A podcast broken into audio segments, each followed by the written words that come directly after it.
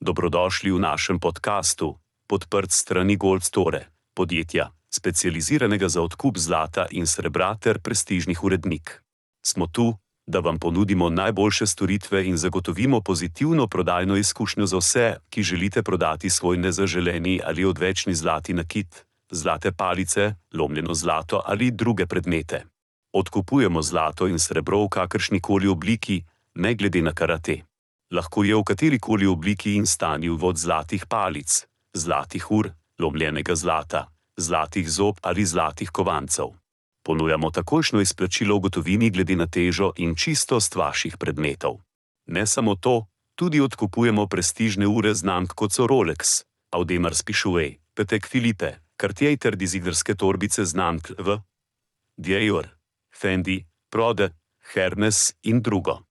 Naše odkupne cene so konkurenčne. Naprimer, za 24-karatno zlato lahko plačamo do 58 evrov in 40 centov na gram, za 22-karatno zlato pa do 50 evrov in 30 centov na gram. Tudi srebro odkupujemo po konkurenčnih cenah, z do 500,00 na kilogram za čisto srebro.